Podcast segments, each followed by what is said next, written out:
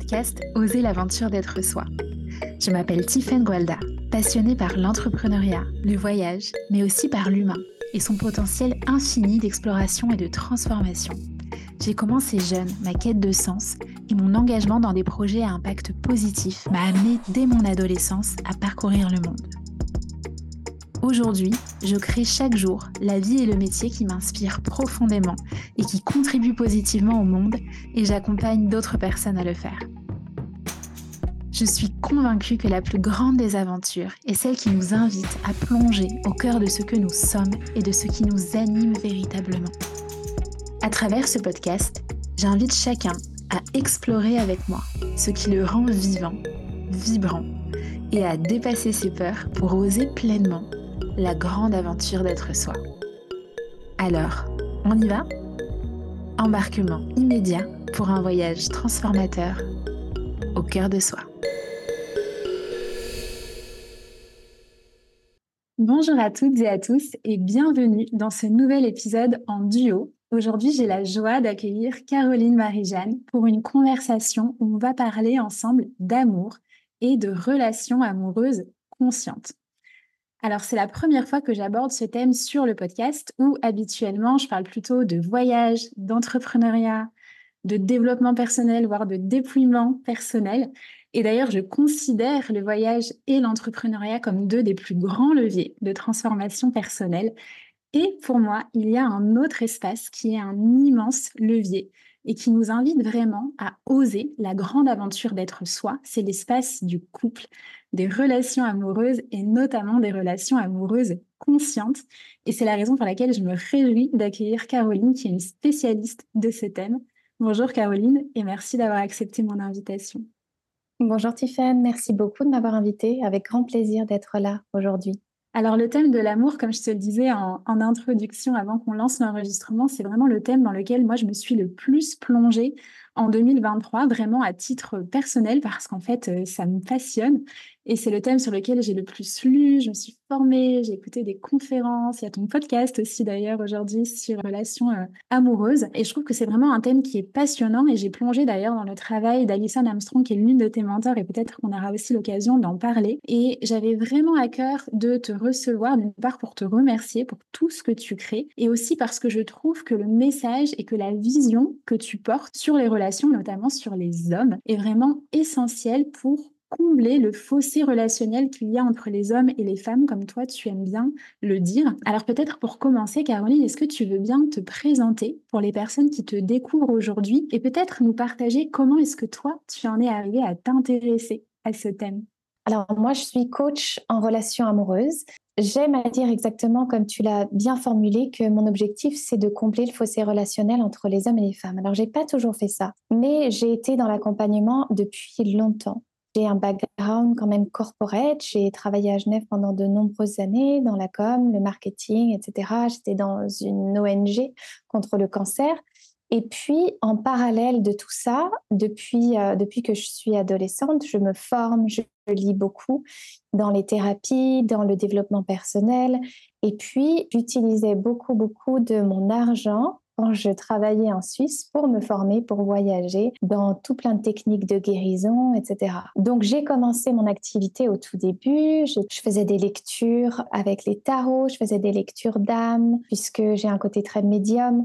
Donc, je mettais ça à profit. Et puis ensuite, je me suis formée au coaching. Et avec tout ça est née aussi ma passion pour l'human design, l'astrologie. L'astrologie, c'est depuis mes années ado. Et après, ça a été un déclic en 2021 où j'ai fait la rencontre d'un homme qui a été là vraiment sur mon chemin pour me mettre justement sur le chemin d'Alison Armstrong. Donc c'est un homme avec qui je suis pas restée très longtemps du tout mais qui m'a recommandé un de ses bouquins qui s'appelle Keys to the Kingdom et j'ai lu son livre d'une traite et je n'en revenais pas parce qu'il y avait tellement de choses où à chaque fois mon corps était mon cœur était dans l'ouverture, j'avais des frissons, j'étais vraiment en totale réceptivité par rapport au, contenu partagé. Et c'est comme si on me mettait devant les yeux et dans le cœur quelque chose qui était d'une grande justesse pour moi, comme si inconsciemment j'avais toujours su qu'il y avait ben, une autre manière de faire, mais dans la société actuelle, dans laquelle on est, qui est très euh, wokiste et qui, qui promeut en fait finalement euh, tellement de libération de la femme que ça en vient au détriment de l'homme, eh bien moi je ne me reconnaissais pas là-dedans, je me reconnais toujours pas. Et quand j'ai lu les mots d'Alison, ça a vraiment waouh, ça, ça a ouvert quelque chose en moi. Et je me suis dit, mais tout ce que j'apprends et tout ce que je mets en pratique, parce que je mettais beaucoup de choses en pratique et je voyais les résultats dans ma vie, il faut absolument que je le transmette. Et donc, ça a commencé comme ça. Et après, ça a été une espèce de boulimie à la fois de formation, de lecture, mais également d'interviews d'hommes, puisque moi, j'adore aller trouver les informations à la source. C'est d'ailleurs quelque chose que je fais toujours régulièrement. J'interviewe des hommes sur leur histoire amoureuse, sur euh, sur euh, la notion d'engagement pour eux, le couple, les femmes, etc. Et donc, j'ai commencé à faire ça. Et puis ensuite, bien, ça, s'est construit au fur et à mesure. Et j'ai travaillé vraiment pendant longtemps sur mon, mon programme un peu signature qui s'appelle La Rencontre, qui a été créé pour aider les femmes célibataires à rencontrer l'amour. Et c'est vraiment une rencontre de soi pour aller à la rencontre de l'autre. Donc voilà un peu comment ça a commencé. Et puis la rencontre, L'aboutissement, ça a été la sortie du programme tout début 2023, l'année dernière. Voilà. Mais à côté de ça, je lançais des sessions pour les couples, j'ai lancé des sessions de human design pour les couples pour permettre vraiment aux, couples de mieux se comprendre, de mieux se connaître. Et tout ce que je fais maintenant actuellement tourne autour de l'amour, que ce soit pour les célibataires, pour les personnes en couple, et vraiment pour aider les femmes à mieux comprendre les hommes et à avoir des relations euh, amoureuses épanouies. Merci pour tout ce que tu crées. C'est vraiment riche et on sent en fait toute la passion euh, que tu as pour ce sujet qui est vraiment un sujet euh, de cœur. Caroline, selon toi, qu'est-ce qui explique le fossé relationnel justement dont tu parles? Qui existe aujourd'hui en Occident, notamment entre les hommes et les femmes. Et je dis en Occident parce que moi qui ai la chance de vivre entre le Sénégal et l'Afrique du Sud, j'observe en fait que dans ces sociétés-là, la place de la femme et de l'homme euh, ben, est vraiment euh, différente. Euh, donc en quoi est-ce qu'en Occident, on a un peu creusé, de quelle manière est-ce qu'on a un peu creusé ce fossé relationnel et pourquoi est-ce qu'on a finalement tendance à se voir davantage comme adversaire plutôt que comme partenaire dans la relation? C'est une question très intéressante et moi, c'est ce que je dis toujours dans mes programmes et dans ce que je partage, c'est vraiment la notion de passer d'adversaire à partenaire. Ça, ça fait partie de mes, phrases clés dans mon travail. Et il y a, tellement de facteurs. Il y a tellement de facteurs et c'est aussi lissé sur plusieurs générations.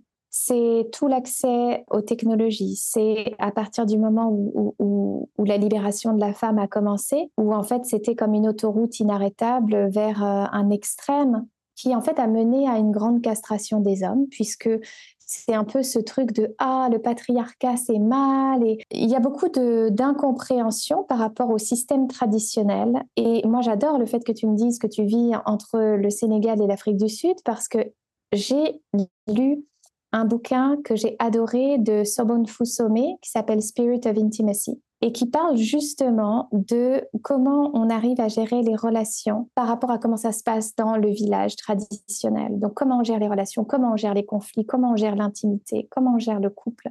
Je trouve que les cultures qui sont très riches et qui sont ancestrales et qui sont encore vivantes, notamment dans le fonctionnement, le rôle de l'homme et de la femme, leur place dans la société, eh bien, eux, ils ont tout compris parce que ça roule. Et c'est pareil en Indonésie et c'est pareil dans beaucoup de pays où effectivement la femme a un rôle et une place bien déterminée et l'homme a un rôle et une place bien déterminée. Le problème aujourd'hui, c'est que la femme veut prendre le rôle de l'homme, plus le rôle de la femme, mais plus le rôle de l'homme et que l'homme du coup se retrouve à prendre le rôle de la femme et en même temps à, quand même vouloir garder un rôle d'homme. Donc il y a des clashs, il y a une polarité qui est complètement absente et puis, il y a beaucoup de ressentiment entre les deux sexes. Et ça, euh, quand il y a du ressentiment, quand il y a de l'attention, comment est-ce qu'il peut y avoir de l'amour, de l'affection, de la proximité, de l'intimité? Donc, c'est très contradictoire tout ça. Et je pense qu'au niveau sociétal et au niveau de ce qui est véhiculé dans les médias aussi beaucoup, c'est pour ça que j'adore dire aux personnes qui me suivent qu'il faut prendre les choses avec euh, beaucoup de discernement. Et oui, regarder ce qui se passe dans les médias, mais de ne pas s'en nourrir comme du pain béni. Et vraiment de regarder ce qui est juste et ce qui entre en résonance profonde avec nous. Est-ce que je réponds depuis mon espace conditionné ou est-ce que je réponds depuis mon espace authentique qui sait que c'est ça qui est juste pour moi dans le lien amoureux par exemple? Et souvent, je reçois beaucoup de messages de femmes parce que moi j'ai un côté très traditionnel aussi. Hein. Après avoir été euh, la femme très indépendante qui a construit plein de choses, euh, qui s'est toujours soutenue euh, seule, etc. Je, reçois quand même beaucoup de femmes en message privé qui me disent merci pour ce que tu partages parce que je ne me sentais absolument pas légitime de trouver énormément de plaisir à faire à manger pour ma famille, à accueillir mes enfants le soir, à faire des choses de maman et de femme, alors qu'en fait, dans ce que tu partages, c'est comme si ça me donnait l'autorisation d'aimer faire ces choses sans ressentir la pression de la société, de la honte et de la culpabilité. Donc, pour qu'on en arrive là, c'est quand même très triste. Et je pense que c'est parce que les gens mettent aussi une confiance aveugle dans tout ce dont ils se nourrissent au niveau divertissement, que ce soit le cinéma, que ce soit la culture, que ce soit même la politique, que ce soit les conversations mondiales, eh bien, euh, ce sont des choses qui, nous éloignent de, notre nature profonde. Voilà un peu euh, des éléments de réponse à ta question. la fin de ta phrase, parce que tu dis que ça nous éloigne de notre nature profonde. Et c'est vraiment comme si on avait voulu nous rendre égaux à tout prix, nous rendre interchangeables, alors qu'en réalité, on est profondément différents et complémentaires. En quoi est-ce que biologiquement, en fait, il y a des différences fondamentales entre les hommes et les femmes? Et en quoi est-ce que le fait de comprendre ces différences fondamentales sur le plan biologique, ça peut nous permettre de mieux relationner? Alors déjà, biologiquement parlant, si on regarde le corps d'un homme et le corps de la femme, la femme est là pour accueillir et l'homme est là pour pénétrer. Donc si on extrapole un peu plus, on voit que la femme est là pour créer un environnement aussi, pour accueillir en elle, mais pour créer un environnement. Et puis l'homme est là pour partir à la conquête, pour aller d'un point A à un point B. Et ça, ça se retrouve pas uniquement au niveau biologique, mais vraiment au niveau du fonctionnement. Et puis quand on regarde au niveau hormonal, nous, on fonctionne sur un cycle de 28 jours.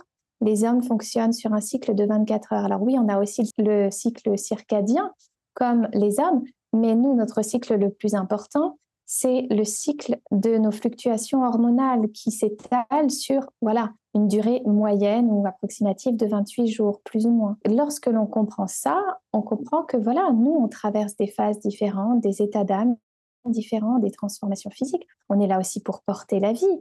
Donc, on a une immense potentialité de création. On a cette énergie de vie en nous.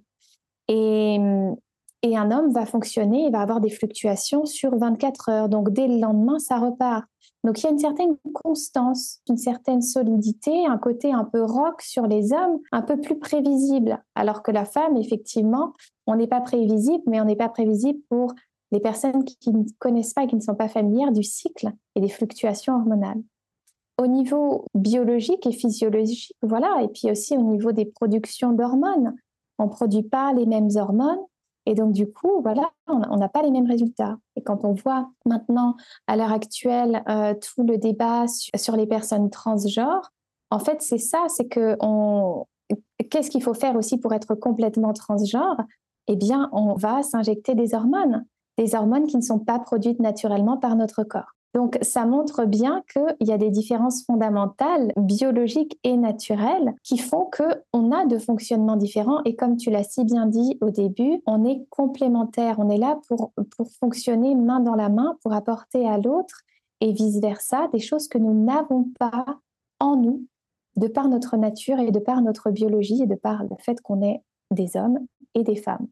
Est-ce que tu pourrais nous parler aussi de la différence biologique qu'on va retrouver dans le cerveau, dans la façon d'appréhender le monde et qui est notamment liée à ces différentes hormones qui nous composent, que l'on soit homme ou que l'on soit femme? La manière d'aborder le monde, pour moi, c'est plutôt la femme est connectée à son émotionnel et l'homme est vraiment plus connecté à sa vision et à une forme de pragmatisme. Donc, nous, on est beaucoup plus dans l'intuition, on est beaucoup plus dans les sensations, on est beaucoup plus dans les émotions et même dans la corporalité. Un homme va être beaucoup plus dans la vision, dans l'atteinte des objectifs, dans la réalisation et il va percevoir le monde tel qu'il est, c'est-à-dire what you see is what you get, comme on dit en anglais.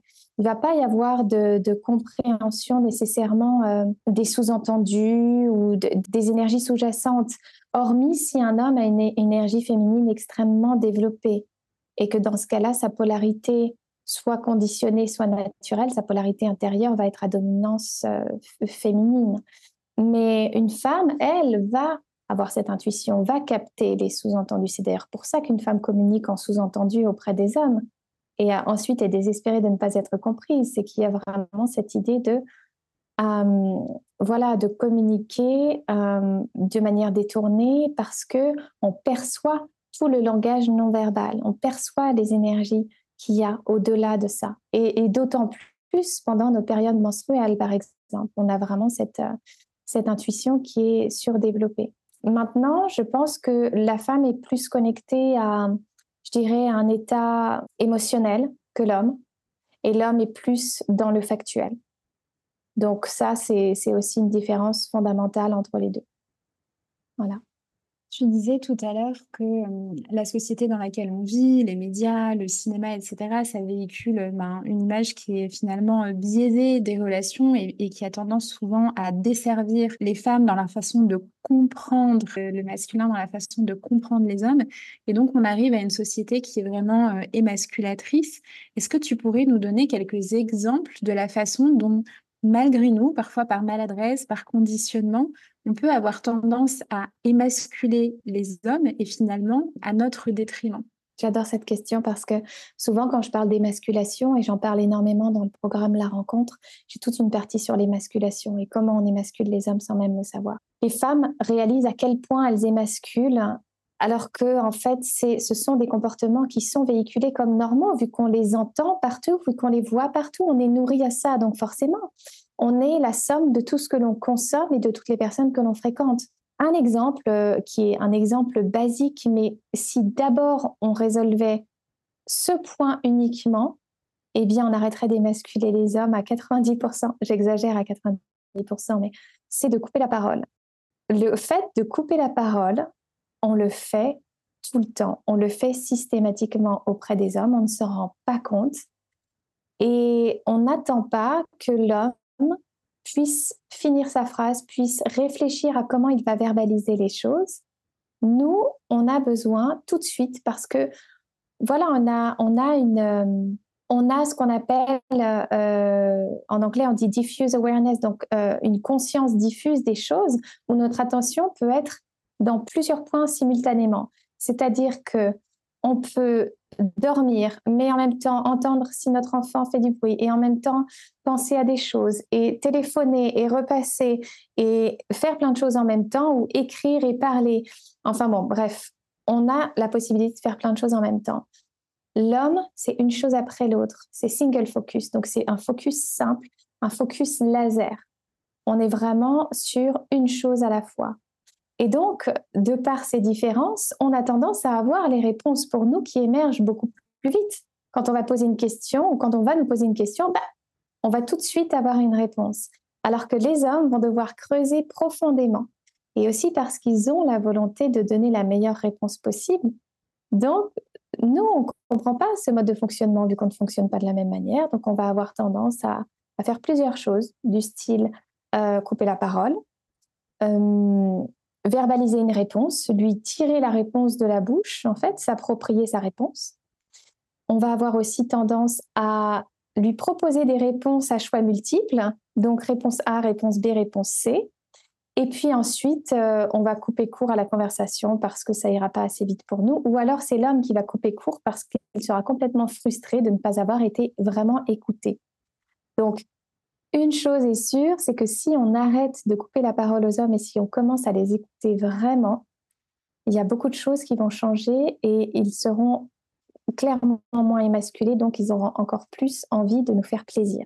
Parce que les hommes ont envie de nous faire plaisir. Les hommes ne sont pas là pour être juste des abuseurs et, des personnes qui nous veulent du mal, absolument pas, absolument pas. Et si d'ailleurs on a ces croyances-là, moi je recommande vraiment de faire un vrai travail thérapeutique à ce sujet. J'aime beaucoup ce que tu partages parce que c'est comme si euh, naturellement, en fait, les hommes avaient envie de nous choyer, avaient envie de prendre soin de nous, avaient envie vraiment de pouvoir euh, nous offrir leur meilleur. Et trop souvent, en fait, c'est nous qui nous coupons de cette possibilité-là et c'est nous qui avons tendance à euh, aller finalement déclencher le pire chez eux par nos comportements, par notre méconnaissance aussi, parce qu'évidemment, on ne le fait pas volontairement, on le fait parce qu'on n'a pas conscience de toutes ces différences biologiques, de toutes ces différences de comportement, et donc trop souvent, ça nous dessert. Et Alison Armstrong, dans son travail, parle, tu sais, de ce concept de prince farming et de frog farming. C'est comment est-ce qu'on transforme finalement les hommes soit en princes, soit en crapauds. Mais pour moi, c'est pas tellement transformer les hommes en princes parce que c'est comme si naturellement, en fait, ils étaient déjà ces princes-là et nous, on les empêche en fait de, de révéler le meilleur d'eux. Est-ce que tu pourrais expliquer un petit peu quel est ce concept-là et comment est-ce qu'on fait finalement pour réussir à révéler le meilleur de ce qui est euh, chez les hommes, pour eux et pour nous? J'adore Prince Farming et Frog Farming. J'en parle beaucoup d'ailleurs avec mon amie Anne-Claire Méret parce qu'elle elle a vraiment une aptitude naturelle à faire du Prince Farming. Et c'est quelque chose que, j'admire beaucoup chez elle parce que elle a un peu euh, une aura particulière. Elle s'attend toujours au meilleur. Et je vais prendre son exemple parce que je pense que ça peut vraiment aider les personnes qui vont nous écouter.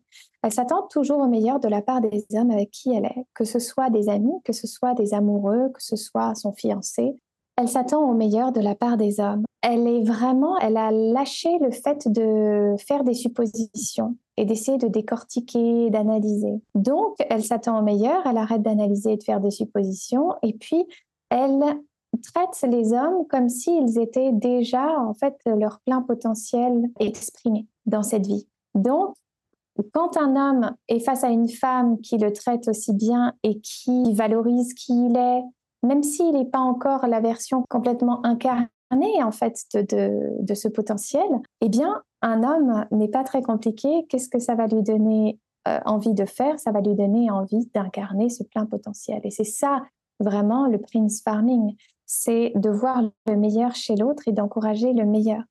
Et si au contraire on voit que les défauts de l'homme et qu'on est toujours en train de lui faire des reproches et qu'on l'attend au tournant et que tout est un test pour tester s'il est comme ceci, comme cela, pour tester sa loyauté, pour tester, eh bien qu'est-ce qui va se passer? L'homme va se transformer en crapaud, d'où euh, le terme de frog farming.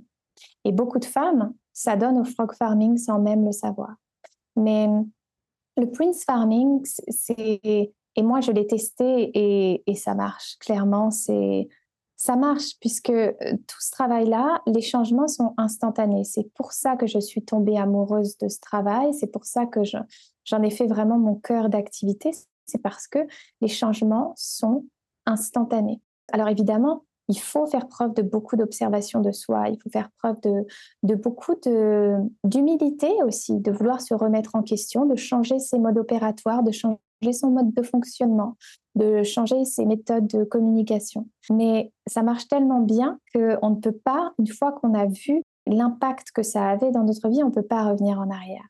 Et donc, vraiment prendre soin des hommes, les traiter bien et leur dire à quel point on se sent en sécurité avec eux, à quel point on leur fait confiance. Ça, c'est deux choses. Pour un homme, c'est du miel. C'est incroyable de recevoir ces phrases-là. Qu'on leur dise qu'on leur fait totalement confiance et qu'on se sent en sécurité avec eux ça, ça fait qu'un homme a encore plus envie d'être homme et qu'il se sent homme dans l'instant.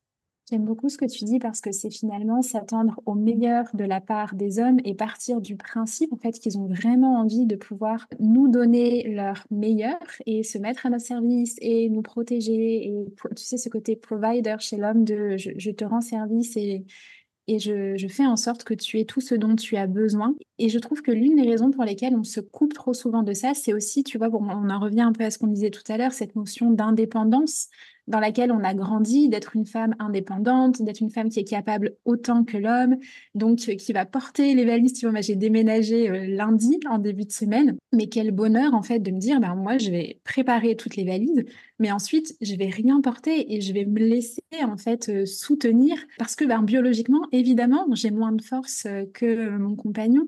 Et tu vois, il y a quelques années encore, je me revois, j'aurais porté les valises et j'aurais eu mal au dos le lendemain alors qu'en réalité, euh, ben, il est très heureux, tu vois, de, le faire pour moi.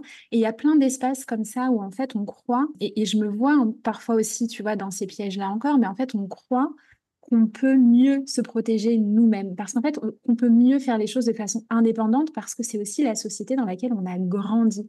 Et je sais que toi, tu portes un regard différent aussi sur le féminisme d'aujourd'hui. Tu t'en parlais un petit peu tout à l'heure, mais j'aimerais bien que tu nous partages peut-être un peu plus quelle est la vision que toi tu portes du féminisme et comment est-ce qu'on peut peut-être s'autoriser en fait à faire évoluer la vision que l'on en a pour que ce soit encore une fois davantage à notre service? Pour moi, il y a une notion très importante, c'est la notion d'équité et pas d'égalité déjà entre hommes et femmes. C'est-à-dire qu'il faut que les choses soient équitables. Les choses ne peuvent pas être égales si on prend des pommes et des poires, par exemple. Homme, femme, pomme, poire, les choses ne peuvent pas être égales. On n'a pas les mêmes caractéristiques, on n'a pas les mêmes dispositions. Et le piège, c'est vraiment de penser que on peut faire les mêmes choses. En fait, ça va demander énormément de force. J'ai adoré ton exemple avec les valises parce que moi, c'est quelque chose que je ne fais plus, porter mes valises. Et ça peut paraître très euh, osé. Et pourtant, moi, j'ai pas de compagnon, tu vois actuellement, mais j'ai tellement cette foi et je dégage tellement quelque chose que, en fait, systématiquement, les gens vont venir, les hommes vont venir et vont me porter mes valises. Et je, je crois qu'une fois, j'avais, partagé cette anecdote, ça m'était arrivé dans un train où j'étais dans un train, j'avais une énorme valise et c'était euh, pour aller à Paris depuis Genève. J'avais une énorme valise. Devant moi, il y avait un homme et il avait des écouteurs. Et en fait, je crois qu'il s'est retourné, mais aux trois quarts, même pas complètement. Et en fait, il a vu que j'avais une grosse valise du coin de l'œil. Et naturellement, dès que je suis arrivée près de la porte du train, il a pris ma valise, il l'a sortie, il l'a mis sur le quai de la gare et il est parti. Et donc, j'ai trouvé ça absolument extraordinaire parce que pour moi, d'avoir un homme qui, euh, voilà, boum, boum, boum, qui prend ma valise, qui la pose comme ça, ça montre que il y a quelque chose dans mon énergie qui se dégage de l'ordre de je suis ouverte à me faire aider, je suis ouverte à ce qu'un homme prenne son rôle d'homme. Donc pour moi, le féminisme, c'est bien, et je, parlais de, de différence entre égalité et équité c'est que les choses doivent être équitables, mais équitable, ça veut dire qu'on trouve notre compte, mais on trouve notre compte en étant une pomme, on trouve notre compte en étant une poire, mais on ne va pas chercher à devenir pomme ou poire. Et donc le féminisme, dans le sens où atteindre plus d'équité entre hommes et femmes, pour moi, est très juste. Par contre, à chercher à être euh, dans l'extrême et à ne pas recevoir et à être ultra indépendante et à même dire, moi j'ai vu des vidéos sur Internet qui me choquent, toutes ces jeunes filles qui sont interviewées et on leur dit, est-ce que tu as besoin des hommes? Non. Pourquoi? Parce qu'ils sont nuls. En fait, ça donne quoi? Ça donne euh, une société où en fait euh, les hommes ne seront plus là et donc du coup il y aura, ben, il y aura plus de reproduction, il y aura plus de population, on va complètement s'éteindre tout ça parce qu'il y a vraiment une, lutte. Alors moi, je regrette pas du tout mes années d'indépendance ou mes années à avoir appris à être indépendante parce que je sais que peu importe ce qu'il se passe dans ma vie, je serai en mesure de retomber sur mes pattes. Mais il y a beaucoup de choses que j'ai développées ces dernières années au niveau de ma vulnérabilité et de m'autoriser à être euh, voilà faible, à avoir besoin d'aide, à avoir besoin de soutien et non pas uniquement avec les hommes, mais de manière générale. Et ça, ça change tout. Ça change tout parce que lorsque l'on est dans la vulnérabilité, on arrive à créer une connexion émotionnelle avec l'autre et donc une forme d'intimité. Donc, le problème des femmes qui sont trop indépendantes, qui n'arrivent pas à recevoir, c'est que finalement, leurs relations amoureuses ou leurs relations avec les hommes sont des relations superficielles, où ce sont des relations qui sont basées sur des masques, des apparences, sur beaucoup d'ego. Et quand je parle d'ego, je, parle de la partie de nous qui souhaite nous protéger à tout prix et qui du coup va mettre toutes les barrières en place pour nous protéger. Donc il y aura aucune accessibilité à notre cœur. Et je trouve ça vraiment dommage. Maintenant, c'est une éducation, c'est apprendre comment fonctionnent les hommes. Comme je l'ai dit tout à l'heure, c'est faire preuve d'humilité et de se remettre en question et de prendre ce qu'il y a de bon dans le féminisme, à savoir d'honorer la femme. Pour moi, honorer la femme, c'est très important, mais autant que le fait d'honorer l'homme. Et je pense qu'on est allé vraiment à l'extrême opposé où on part de beaucoup de maltraitance de la femme et là on est à l'extrême opposé du spectre où on maltraite les hommes. Et je prends souvent cet exemple que dans la rue maintenant, les hommes baissent les yeux et quand je leur pose la question, eh bien, ils disent qu'ils ont peur de se faire humilier, ils ont peur de se prendre des procès, ils ont peur de se faire insulter, voire même frapper parfois parce qu'ils ont osé regarder une femme. Et ça, pour moi, c'est très, très dur à entendre. Donc, c'est un peu malheureusement les pots cassés du féminisme dans notre société moderne. Merci pour ton partage. Ce que j'aime vraiment beaucoup dans ton approche, c'est que ça redonne sa juste place à chacun et que c'est vraiment une façon, comme tu le dis si bien, d'honorer à la fois la femme et aussi vraiment d'honorer l'homme. Là où on a trop souvent en fait mis entre nous des rivalités, qui font qu'en fait on n'arrive plus à se comprendre et on n'arrive plus à s'élever mutuellement. Et c'est aussi pour ça que j'avais envie de parler de relations amoureuses conscientes euh, dans ce podcast parce que c'est vraiment cette idée de on a conscience qu'on a une réalité biologique qui est différente, on a conscience qu'on a un mode de pensée, un mode de communication qui est différent. Et comment est-ce qu'on va euh, essayer en fait du mieux que l'on peut d'apprendre à parler le langage de l'autre et de vraiment être dans cette idée de euh, euh, oui, de s'élever en fait mutuellement. Il y a une dernière question que j'ai envie de te poser, Caroline. C'est le podcast donc s'appelle Oser l'aventure d'être soi.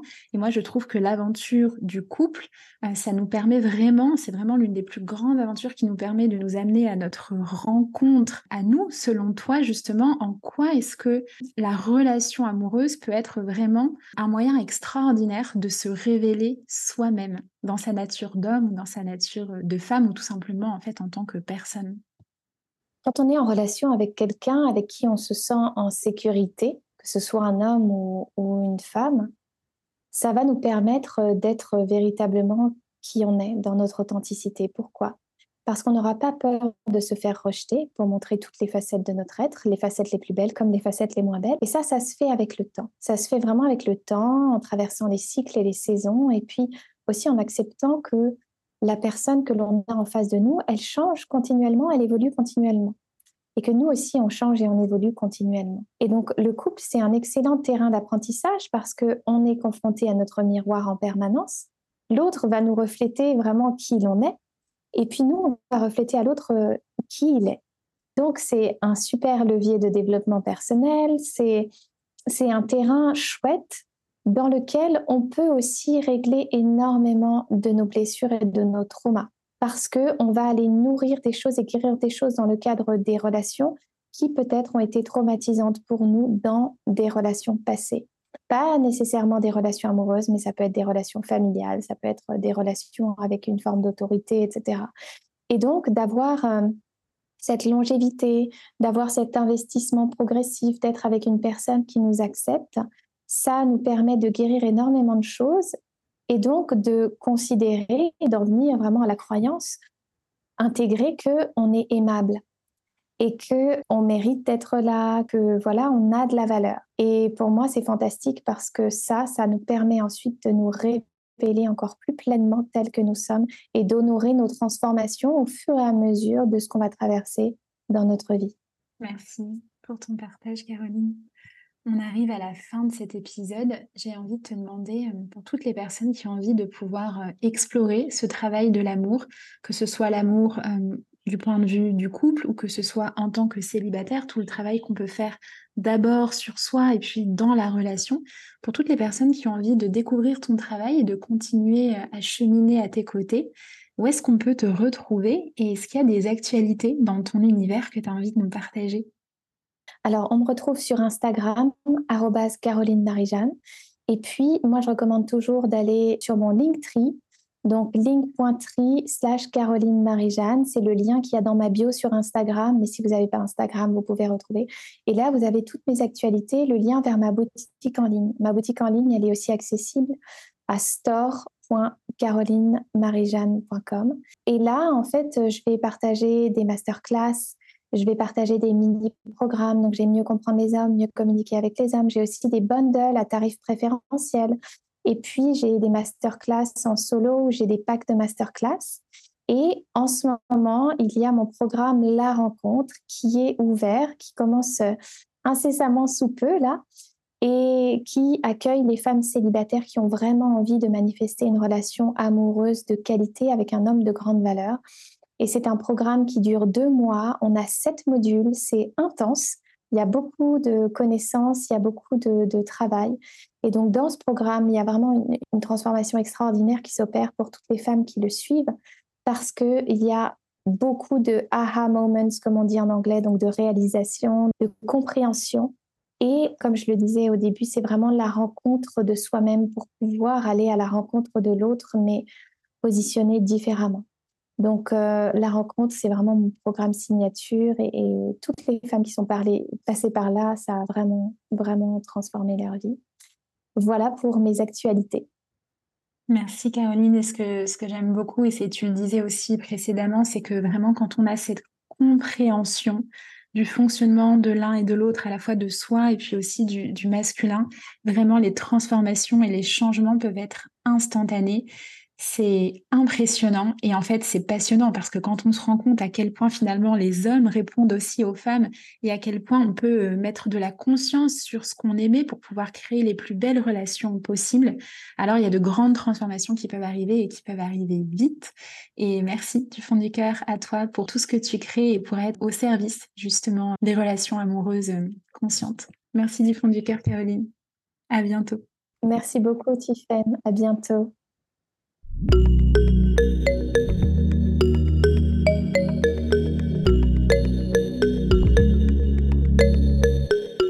Merci pour votre présence. Si cet épisode vous a plu, je vous invite à le partager avec vos proches pour continuer à semer ensemble des graines d'inspiration. Vous pouvez également noter le podcast pour contribuer à le rendre plus visible et vous abonner pour être tenu au courant des prochains épisodes. Enfin, pour suivre mes aventures et connaître l'actualité de mes programmes et accompagnements, retrouvez-moi sur ma page Instagram Tiffen Gualda. À très vite!